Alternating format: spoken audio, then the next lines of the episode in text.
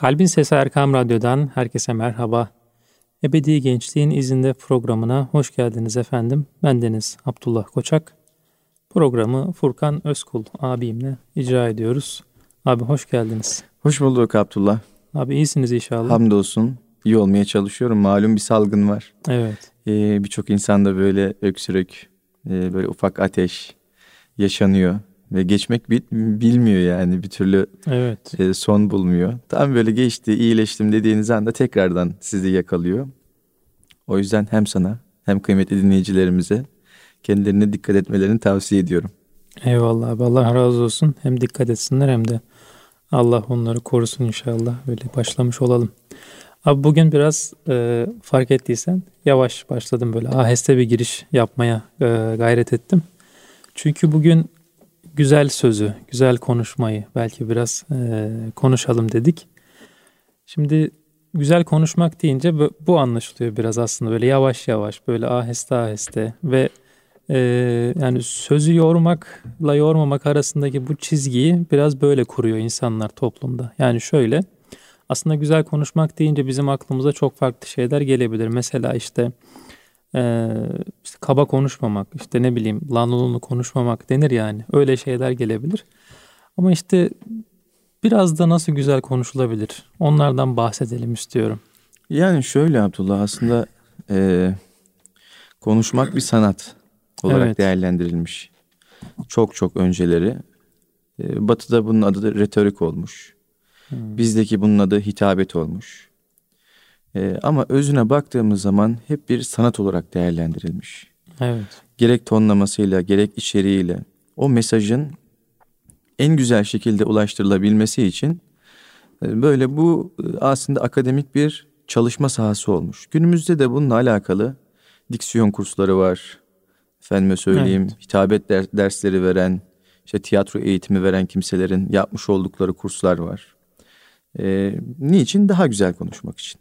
Aslında buradaki güzel konuşmak e, formel anlamda, şekli anlamda güzellik olduğu gibi biz içeriye de aslında o güzelliğin taşınması gerektiğini düşünüyoruz. Evet. Asıl güzellik e, söylediğimiz sözlerin e, nasıl söylendiği değil de e, içerik itibariyle neler ihtiva ettiği üzerine.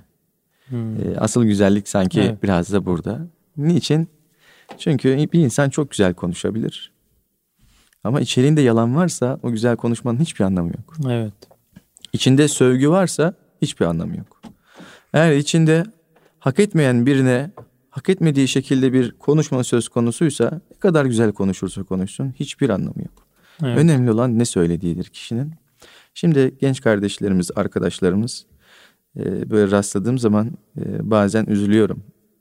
Birbirleriyle konuşurlarken çok böyle e, nasıl söyleyeyim kaba konuşuyorlar, konuşabiliyorlar. Evet. evet. E, işte bazen galiz ifadelerle birbirlerine seslenebiliyorlar. E, yani insan birazcık üzülüyor. Şimdi aslında güzel konuşmak isteyen arkadaşlarımız da olsa içlerinde bir müddet sonra onlar onlar gibi konuşmadığı için aslında tırnak içerisinde ezik olarak yaftalanabiliyorlar. Evet. Bir müddet sonra onlar da dahil oluyor kervana. Yani ağır ifadelerle birbirlerine seslenmeleri, çağırmaları, bağırmaları bunlar sanki iyi şeylermiş gibi anlaşılabiliyor. E, ya da o toplumsal e, statüyü be- belirleyen şeylermiş gibi anlaşılıyor. Halbuki öyle değil. Güzel konuşmak, güzel düşünmek her Müslüman gencin temel asli vazifesi. Evet. Çünkü bizler güzel konuşmadığımızda hem şekli anlamda hem de içerik itibariyle güzel konuşmadığımızda aslında bu e, durum bizim bütün hayatımıza, halimize yansımaya başlıyor. Hmm. Yani kötü söz kalbi lekelemeye başlıyor. Evet. Hisleri, manevi hisleri köreltmeye başlıyor.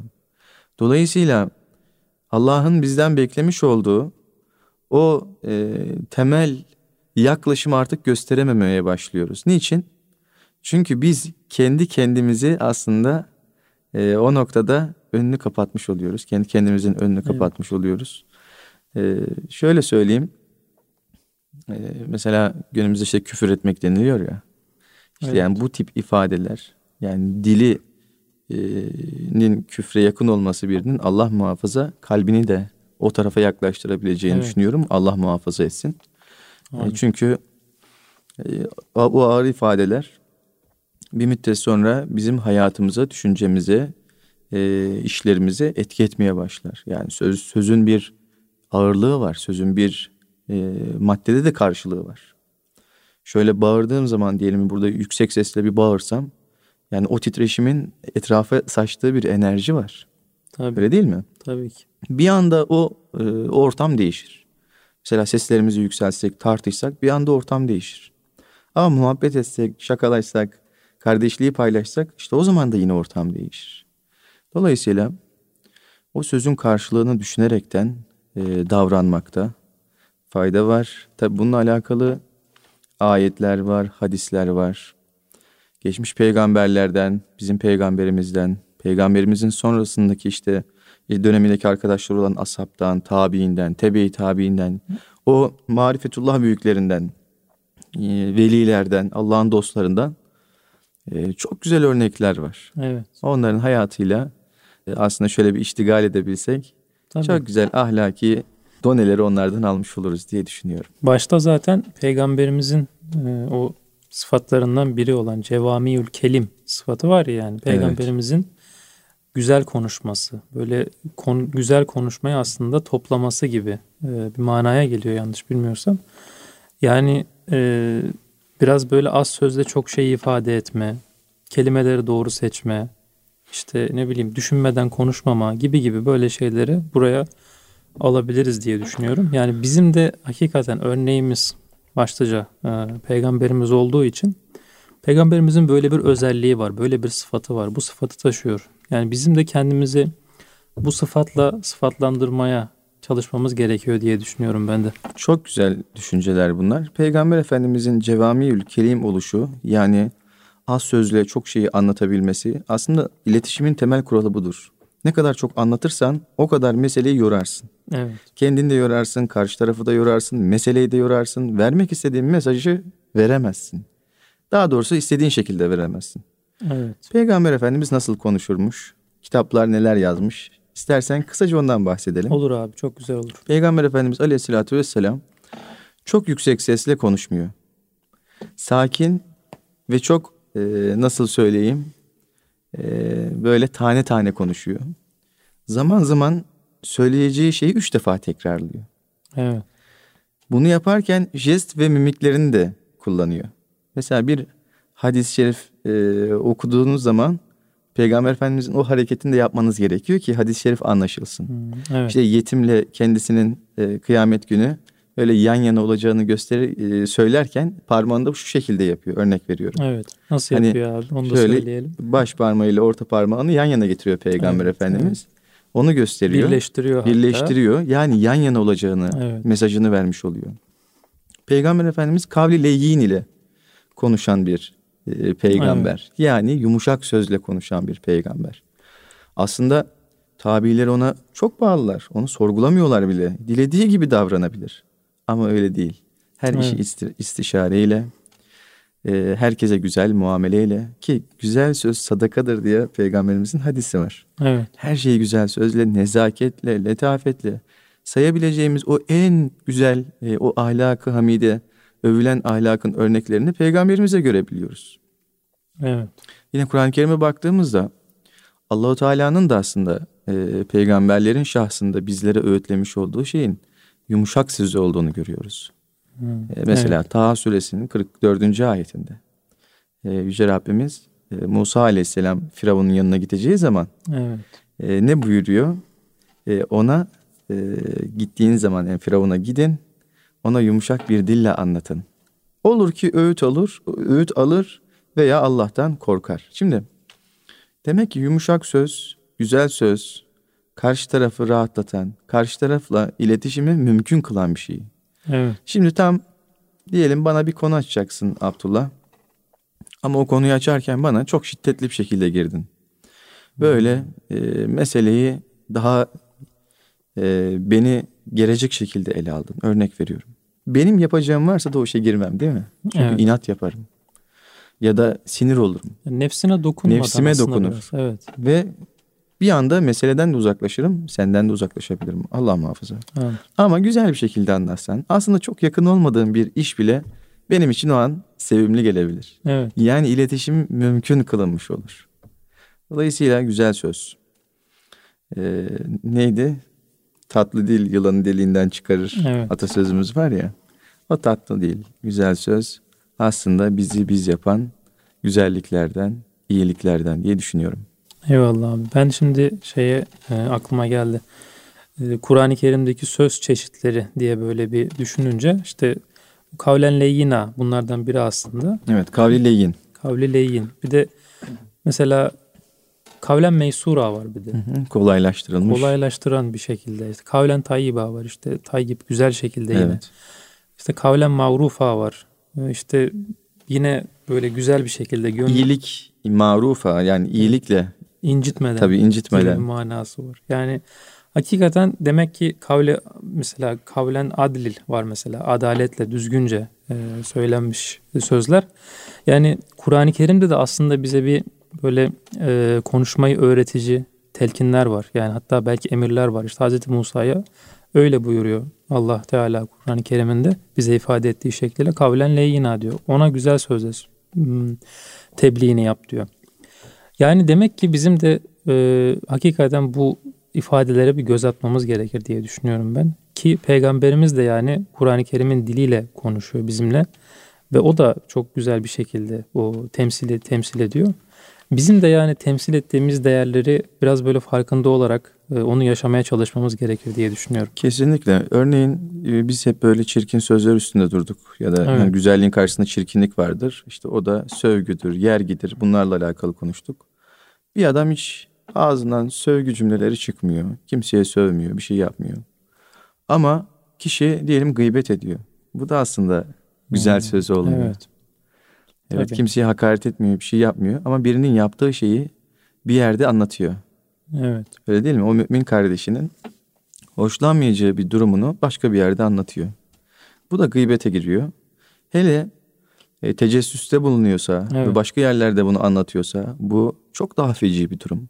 Veya şey, aklıma şu geldi. Laf taşıyorsun. Laf mesela. taşıyorsa Evet. çok daha feci bir durum. Halbuki çok güzel konuşabilir. Evet. Karşı tarafı ikna edebilir ve doğruları da söylüyor olabilir. Bak yalan söylemiyor Evet. ama doğru olan bir şeyi alıyor bir yerden bir yere taşıyor. evet. Dolayısıyla bu kişilerin durumu da Allah muhafaza. Yani bunlar güzel söz söylememiş oluyorlar. Evet. Fitneyi çoğaltmış oluyorlar. Ve fitneyi çoğaltanın yeri de Allah muhafaza. Yani bu dünyada da ahirette de karşılığı olan şeyler bunlar. Evet. Olumsuz anlamda. Dikkat etmek lazım. Özellikle şu var. İyi bir hayat yaşamak istiyorsak iyilik üzere olmak durumundayız. Evet. Her halimiz iyilik üzere olmak durumunda. E, Eksiğimiz vardır, kusurumuz vardır, yanlışımız vardır, hatamız vardır, sevabımız vardır. Ayrı mesele. Ama olabildiğince özellikle insanlara muamelelerimizde hep iyilik üzere olmamız şart. Yani her hal üzere iyi olmamız gerekiyor ama özellikle insanlara muamele ederken muhakkak surette iyiliği hep ön plana çıkartmak lazım. Yani kul hakkına girmemek gerekiyor. Evet. Kul hakkına gelecek hiçbir şeyin içerisine düşmemek lazım. Nitekim Allah'la olan, kendi aramızda olan hukukumuzda var olan eksiklerimizi Allah kapatabilir. Örnek veriyorum. e, Kişi namaz kılmıyordur, oruç tutmuyordur. Herhangi bir durumu vardır. Bunların günah olduğunu da biliyordur. E, Ancak ellerini kaldırır. Ya Rabbi ben bu zamana kadar namaz kılmadım ya da oruç tutmadım. Bunlardan çok pişmanım. Ya. Bundan sonra bırakıyorum e, namaz kılmamayı ve e, içinde bulunduğum vakitle başlıyorum dediği zaman Allahu Teala çokça affedici. Evet. Yani ümidimizi hep diri tutmamız gerekiyor. Ama e, örneğin ben senin hakkına girdiysem Abdullah e, ama beş vakit namazımı çok güzel kılıyorum. Orucumu muhteşem tutuyorum. Allah muhafaza namazın kazançlarını, orucun kazançlarını, başka güzel amellerimizin kazançlarını bile boşa çıkarabilir. Evet. Yani bunlara da çok dikkat etmek lazım. İnsani ilişkilerimizi yıpratabilir. Güzel söz söylemediğimizde insanlar arasındaki muhabbet, arkadaşlık, dostluk, akrabalık, e, karı koca ilişkileri, Evet. anne baba çocuk ilişkileri hepsi zedelenebilir. Bunların tamamı e, aslında ağzımızdan çıkan e, sözlere bağlı. Evet. Bunlara çok dikkat etmek e, gerekiyor. Hazreti Ali Efendimizin güzel bir sözü var bununla alakalı. Onu da zikretmeden geçmeyelim. Bir sözü söylemediğin zaman o senin eserindir der. Evet. Ama onu söyledikten sonra artık sen onun esirisin der. Ya. Bir söz söylemeden 40 defa düşünmek lazım. E, faydası var mı? Efendime söyleyeyim e, birine bir e, iyilik yapacak mı bu söz? Evet. İyilik getirecek mi? Gibi gibi. Bunların hepsini düşünülmesi gerekiyor. Ee, öyle bir söz söylemeyeceğiz. Boş bir söz söyleyeceğiz. O zaman Peygamber Efendimizin şu hadisiyle aslında cevap vermek lazım. Evet. Ya hayır konuş ya da sükut et. Evet. Değil mi?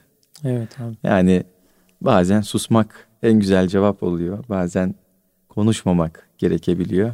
Onları da e, böylelikle eklemiş olalım. Eyvallah abi. Ki şöyle bir anekdot anlatılır. Ee, Peygamber Efendimiz bütün insanlığa gönderilmiş bir peygamberdi e, diyorlar. Hazreti İsa mesela İsrailoğullarına gönderilmiş bir peygamber. İşte Hazreti Musa yine aynı şekilde belli bir kavme gönderilmiş peygamberler. İşte Hazreti Nuh öyle, Lut öyle gibi gibi. Ama peygamberimiz bütün bir insanlığa gönderilmiş. Ee, peygamber olmasına rağmen çoğunlukla sükut ederdi deniyor. Yani e, Efendimizin söyleyecek sözü yok muydu da sükut ediyordu. Söylediğinde de tane tane tek tek kelimeleri sayılabilecek şekilde e, ve en güzel kelimeleri seçerek konuşuyordu.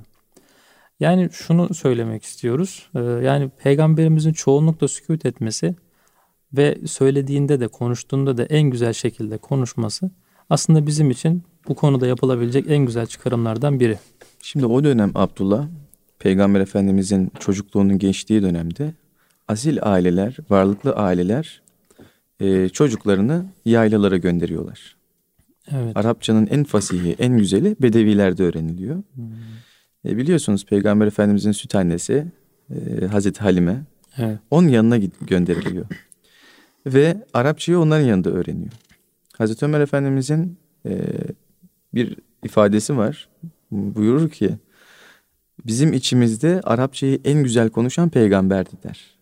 Hmm. Aslında onun özü e, orijinali şu.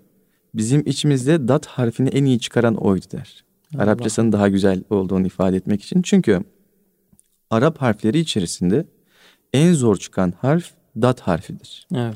Yani anadan babadan doğma e, Araplar bile bu harfi çıkarırken zorlanırlar. Evet. Tabii yani dil işte e, az dişinin kenarına gelmesi gerekiyor. Efendime söyleyeyim işte ona göre tonlaması var, ona göre dil hareketi, ağız hareketi falan. Evet. Çok çok kolay bir harf değil. Ee, yani biraz fazla söylerseniz D harfine benzer. Biraz az yanaştırırsanız Z harfine benzer. Evet. Ee, dolayısıyla o, o denge çok önemlidir. Yani o dönem için Peygamber Efendimizle alakalı bu söyleniyor. Demek ki şekil itibariyle de dili güzel kullanmak, evet. içerik itibariyle de güzel kullanmak Peygamber Efendimizin taşıdığı bir ünvan ki e, hadis-i şeriflere baktığımız zaman da bunu görüyoruz. Her şey tane tane. Evet. Her şey açık seçik. Öyle çok ihtimallere e, diyelim ki bağlı değil. Öyle değil mi yani? Evet. E, her geleni aslında kendi reçetesini veren bir e, ifadeyle. Mesela genel geçer ifadeler vardır ama bazen kişilere özel reçeteler de vardır. Evet. Örneğin ey Allah'ın Resulü benim için en faziletli amel hangisidir? Cihad hmm. etmek der. Evet. Başka bir yerde anne babana iyi davranmandır der. Mesela. Evet. Şimdi ikisi içinde en iyisi diyor. Acaba hangisi daha iyi? Orada fert fert aslında ayrı ayrı reçeteler yazmış oluyor. Evet. Örneğin ben kendi ebeveynime çok iyi davranmıyorsam bu hadisler içerisinde benim için en faziletli amel hangisine dönüşmüş oluyor? Anne babama iyi davranmamış oluyor. Ya da cihad etmekten çekiniyorsam, korkuyorsam demek ki o yönümle mücadele etmem gerektiğini peygamberimiz bana nasihat vermiş oluyor evet. bu noktada. Dolayısıyla tespiti doğru yapmak, doğru kelimeleri doğru ifadelerle buluşturmak gerekiyor ki meramımız anlaşılsın, doğru bir iletişim kurulsun. Evet. Çünkü iletişim kazalarının çok büyük bir kısmı aslında kavramlara yüklediğimiz farklı manalar. Yani telefon dediğimde ben farklı bir şey anlıyorsam, sen farklı bir şey anlıyorsan aramızda doğru iletişim olmaz. Özellikle çok uzun ifadelerle konuşursak e, birbirimizi anlama ihtimalimiz zayıflar. Evet. Yani bir yere varma durumumuz söz konusu değildir. Ben bir küçük bir örnek daha vereyim. Eyvallah. Buyur. Bir hocamız vardı. Bir kitap tercüme etmişti. Derste dedim ki hocam dedim ben dedim bu paragraftan hiçbir şey anlamadım dedim. Yani bir paragraf bir cümle. Hmm. Hangi paragraf dedi. Okumaya başladım hemen durdurdu beni. Sen anlamadıysan dedi çeviren de anlamamıştır dedi, dedi bana. Ondan sonra böyle bir gülüşmüştük. Evet. Yani şu var. Çeviren anlamıyorsa, yazan anlamıyorsa okuyan da anlamıyor. Evet. Dolayısıyla söylediğimizi biz anlamıyorsak karşı taraftan anlamasını da beklememeliyiz. Ve anlaşılır ifadelerle konuşmalıyız. Hı. Düzgün bir şekilde konuşmalıyız. Eyvallah. İkinci bölümde inşallah bu manalı konuşmayı e, açalım istiyorum. Erkam Radyo'nun kıymetli dinleyicileri Ebedi Gençliğin izinde programımız kısa bir aradan sonra devam edecek efendim. Erkam Radyo'nun kıymetli dinleyicileri Ebedi Gençliğin izinde programımız kaldığı yerden devam ediyor efendim. Güzel konuşmayı, tatlı dille konuşmayı, güzel sözler söylemeyi konuşuyoruz. Nasıl daha güzel konuşabiliriz? Biraz e, bunlardan bahsediyoruz. Peygamberimizin konuşmasından, e, ashabının onu dinlemesinden ve Kur'an-ı Kerim'in bize ifade ettiği, öğrettiği o konuşma şekillerinden e, bahsettik ilk bölümümüzde. Şimdi biraz e, ilk bölümün sonlarına doğru konuştuğumuz cümlelerin, konuştuğumuz kelimelerin manalı olması gerektiğinden biraz bahsettik abi. Yani konuştuğumuz şeyi önce bizim anlamamız gerektiğinden ki biz anlamıyorsak eğer karşımızdakinin de anlamasının o kadar zor olduğundan e, öyle bir şey söylemiştin diye hatırlıyorum. E, peki abi yani e, bunun için mesela Yavuz Bülent Bakiler e, beyefendi şair e, sözlük okumayı tavsiye eder. İşte kelimelerin manasının öğrenilmesi için. Çünkü o şöyle bir ifadesi var.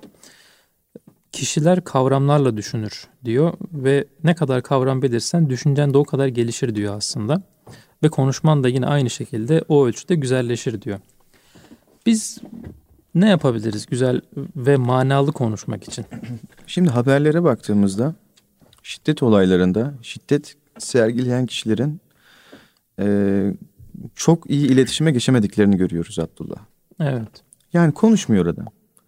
Konuşmuyor, konuşmuyor, konuşmuyor, kendini ifade etmiyor ya da edemiyor.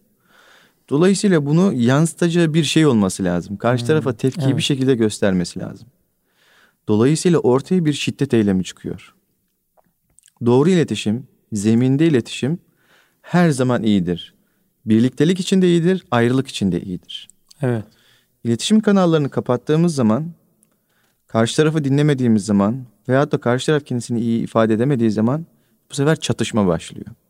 Evet. Ülkeler kendi aralarında bunu en basitinden böyle de anlatabiliriz. Ülkeler kendi aralarında diplomatik yollarla problemlerini çözmeye çalışıyorlar.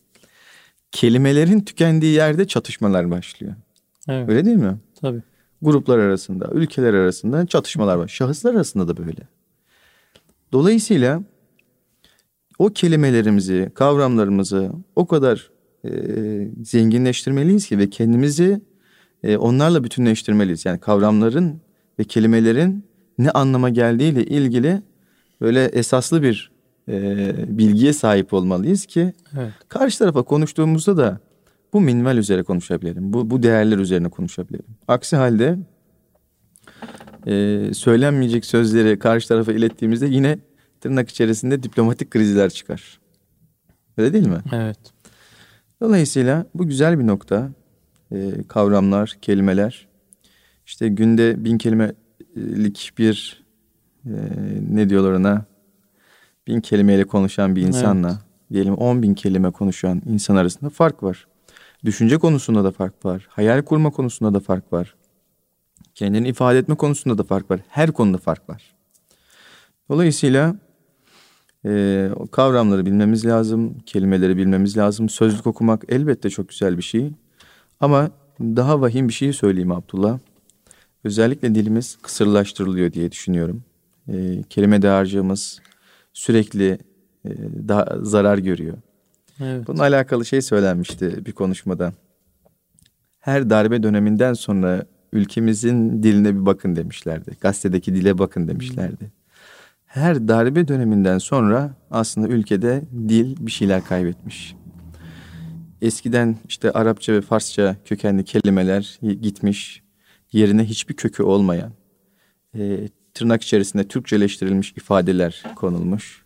Evet. Ama onların da bir semantik, hermenötik derinliği olmadığından aslında verilmek istenen mesaj tam olarak yerine ulaşmamış oluyor. Hani bununla alakalı sosyal medyada falan da görmüşsündür Abdullah. Hani üzülmekle ilgili bir şey var ya.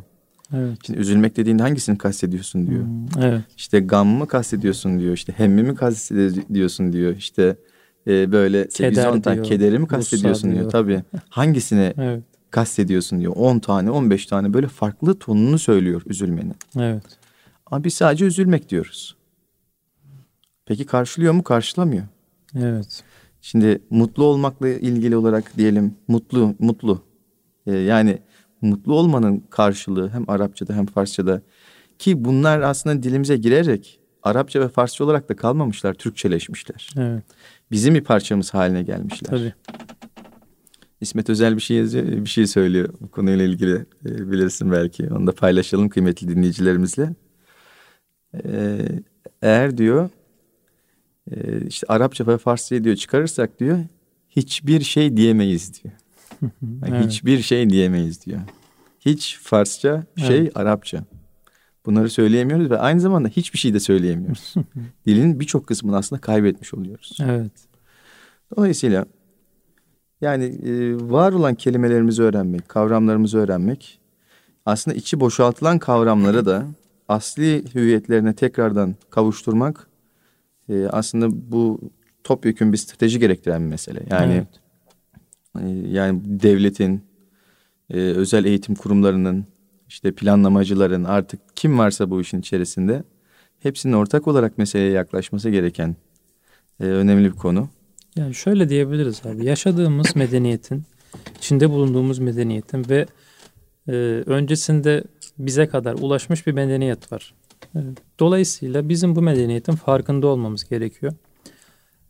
Bundan sonrasında bize gelebilecek ve daha önceden belki gelmiş taarruzlara karşı bilerek, taarruz diyorum saldırı değil ve atak diyorlar mesela işte atak demeyin de- e, derlermiş spikerlere de işte spikerlere işte defans demeyin savunma deyin işte atak demeyin saldırı deyin. Yani bize dilimize olacak olan ve olacak olan saldırılara karşı bir böyle bir teyakkuz halinde olmak gerekiyor. Yani çünkü böyle bir şey hakikaten var. Ee, Ya dilini kaybeden her şeyini Evet. kaybetmeye başlıyor. Düşüncesini kaybediyor. İşte iletişimini kaybediyor. Derinliğini kaybediyor. Her şeyini kaybediyor. Şimdi e, sosyal medyada özellikle karşımıza çıkan o dil e, ne kadar beni temsil edebiliyor? Düşün ne kadar Türkçemizi temsil Tabii. edebiliyor? Ne kadar benim köklü medeniyetimi temsil edebiliyor? Yani beni kökümden koparttığın zaman benim yaşamam çok uzun sürmez. Evet. O binlerce yıl dediğimiz o gelenek yani nasıl oluştu Abdullah? Bir anda onu sen kestiğin zaman aslında yeni yetme birine dönmüş oluyorsun. Evet. Halbuki benim e, köküm mazidedir diyoruz. Yani geçmişten Hmm, gelen evet. bir geleneğin parçasıyım. Derinliğim var, e, özgüvenim var diyebiliyorsun. Ama kökün yoksa e, hiçbir özgüveni de kalmıyor. Evet. Varsa bile çok boş bir şeye dönüşüyor. E, Böyle hamasete dönüşüyor. E, Ve hiçbir yere varamıyorsun. Ben bu noktada şunu söyleyeyim. Yani genç arkadaşlarımız falan tabii okurlar, yazarlar, çizerler ayrı mesele ama bunların ders yoluyla da farklı etkinlikler yoluyla da gençlerle buluşturulması gerekiyor. O kanaatteyim. Yani bunu geçmiş programlarımızda da söylemiştik. E, keşke bir Yunus Emre dersi olsa. Keşke Mevlana dersi evet, olsa. Evet. Keşke böyle işte Hoca Ya. Ahmet Yesevi dersi Evet, olsa. hakiki bir böyle, böyle dil kültürü dersi tabii olsa. dil yani dil kültürü var onun içerisinde. Evet. E, kendi kavramlarımız var, özümüz var. Anadolu irfanı var. Anadolu'yu mayalayan insanlar bunlar. Evet. Yani e, kültür dersi yapılmaması gerekiyor. Bizatihi Yunus Emre dersi olması Hı, lazım. evet. Tabii. Kültür dediğin zaman işte sütün, kaymağının, özütünün işte bilmem bir şey yani. O Evet. çok seyreltile, seyreltile, seyreltile en son ortaya çıkan bir şey gibi anlaşılıyor. Evet. Kültür dediğin zaman o her şey içine girer kültür. Ama bizatihi Yunus Emre'nin der, Yunus Emre dersi verilse, Mevlana dersi verilse, e, vicdanlara atılan tohumlar, dimalara atılan tohumlar aslında çok güzel şekilde e, meyve verecek diye düşünüyorum. Evet.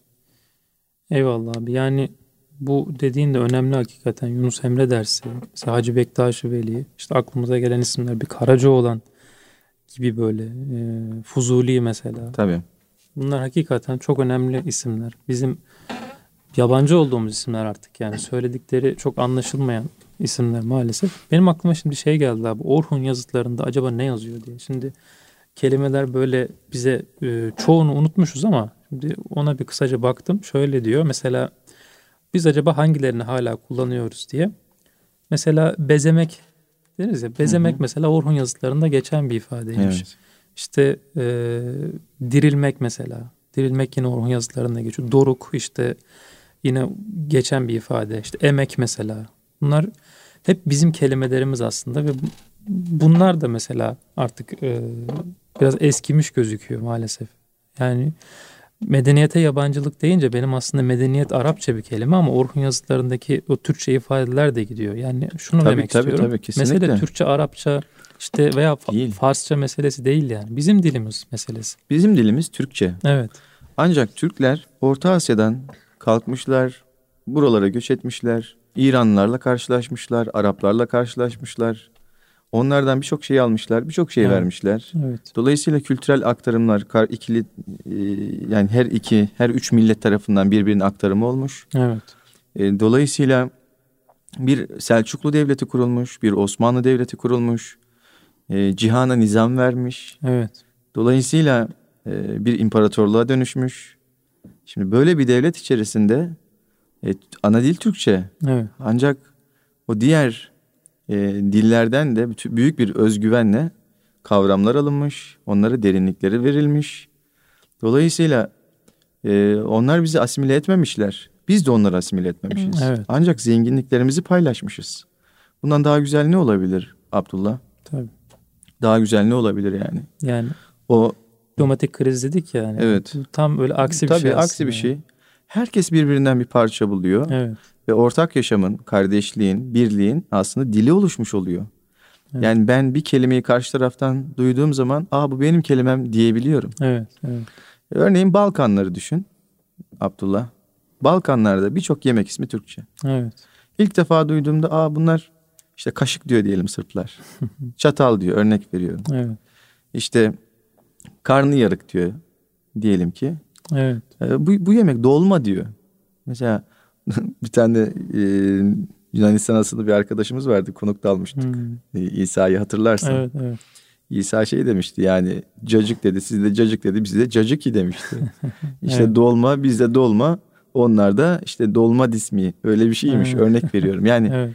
bu kelimelerin ortak oluşu da aslında beraberce bir kültürü paylaştığımızı da gösteriyor. Yani toplumlar arasındaki bağı yine dil tesis etmiş oluyor. Evet, evet. İnsanlar arasındaki bağı e, yine dil tesis etmiş oluyor. O açıdan sahip çıkmak lazım, araştırmak lazım. E, o zenginliğimizin farkına varmak lazım. Kendi kavramlarımıza dönmek lazım. Yoksa e, başkalarının kavramlarını aldığımız zaman bir anda monte ettiğimizde o bağlamından koparılan her türlü kelime ve kavram aslında bizi tam anlamıyla bir yankı bulmuş olmuyor. Gönlümüzde de yankı bulmuyor. Evet. E, hayatımızda da bir yankı bulmuyor Abdullah. Eyvallah abi. Ee, bu farklı milletlerin aynı kelimelerle konuşmasına dair şunu da söylemek gerekir diye düşünüyorum. Ya yani Fransızların, İngilizlerin bizim Türkçemizde olan kelimelerle e, konuşmasına da şahit olabiliyoruz. Yani dil aktarımı dediğimizde aslında biz sadece bu yakın toplulukları görmüyoruz. Çok uzak topluluklar. E, işte söz gelin mesela Arjantin e, dilinde bile işte Brezilya işte o Portekizce'de bile Türkçe kelimeler var. Yani çünkü Arapça var. Evet. E, Türkçe olabilir. Çünkü evet. mutlaka bir aktarım var yani orada e, eskiden gelen. Onlar bu kelimeleri kullanıyorlar, devam ettiriyorlar bir şekilde. Ama niyeyse bazı işte bizim toplumumuzdaki veya işte belki onların toplumlarında da vardır. Hep böyle kendimize de suç atmak olmaz. Ee, böyle bir komplekslilik hali var yani bu eski kelimelerle konuşmamak hali veya işte yabancı kelimeleri tamamen arındırmak e, durumu, isteği. Hatta bir statü belirleyici bir şey de oluyor. Yani evet.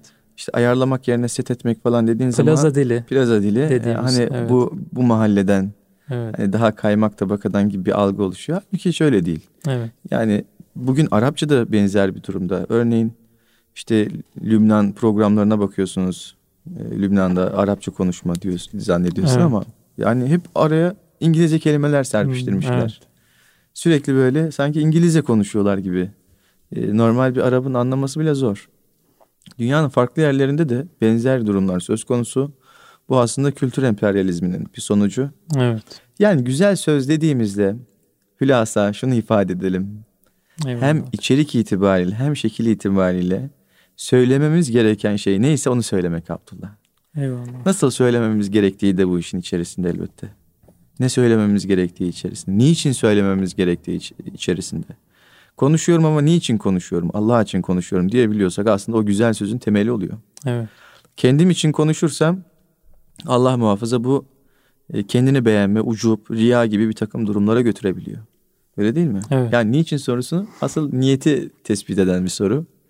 Ne konuştuğumuz içeriği belirleyen bir soru. Nasıl konuştuğumuz şekli belirleyen bir soru. Evet. Dolayısıyla konuşurken hepsini göz önünde bulundurarak konuşmak lazım. Tabii kim sorusu da önemli. Şimdi gazetecilerin beşine bir kası vardır ya. Kimle Evet. konuştuğumuz da önemli. Tekin Peygamber Efendimiz e, kişilerin akıllarına göre konuşun Evet. Evet. Yani kimle konuştuğumuz da önemli. Herkese her mesele anlatılmaz. Evet. Herkese aynı şekilde anlatılmaz öyle söyleyelim.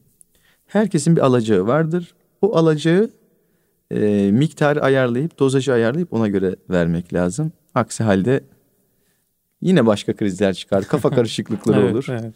Onu da hesaba katmak lazım. Allah razı olsun abi. Pey- peygamberlerimizden Hazreti Musa'nın aleyhisselam şu duasıyla bitirelim. Ben konuşmak deyince aklıma hep bu geliyor. Program başlamadan evvel e, hep bu duayı okumaya çalışıyorum. Şimdi de o duayı okuyarak bitirmiş olalım inşallah. Estağfirullah. Rabbi şrahli sadri ve yessirli emri vahlul ukdeten min lisani yefkahu kavli diyor. Sadakallahu lazim. Taha suresinin e, Taha suresinde geçen ayet-i kerimeler. Rabbim diyor göğsümü aç, genişlet, işimi kolaylaştır, dilimde bulunan düğümü çöz de anlasınlar beni manasında. Tabi burada Hz. Musa'nın e, bunu söyleyiş e, amacı belki biraz farklı olabilir ama bizim için e, ve yani İslam büyüklerinden gördüğümüz kadarıyla bu sözünü güzel söylemek ve muhatabına e, anlatmak için kendine ettiği bir dua. Biz de bu duayı edelim inşallah diye düşündük. Allah Bizler de amin diyelim. Amin. Allah razı olsun abi. Güzel oldu inşallah. Ee, dinleyicilerimiz de istifade etmişlerdir diyelim. Erkam Radyo'nun kıymetli dinleyicileri, Ebedi Gençliğin izinde programımız burada sona erdi. Haftaya görüşünceye dek sağlıcakla kalın. Allah'a emanet olun efendim.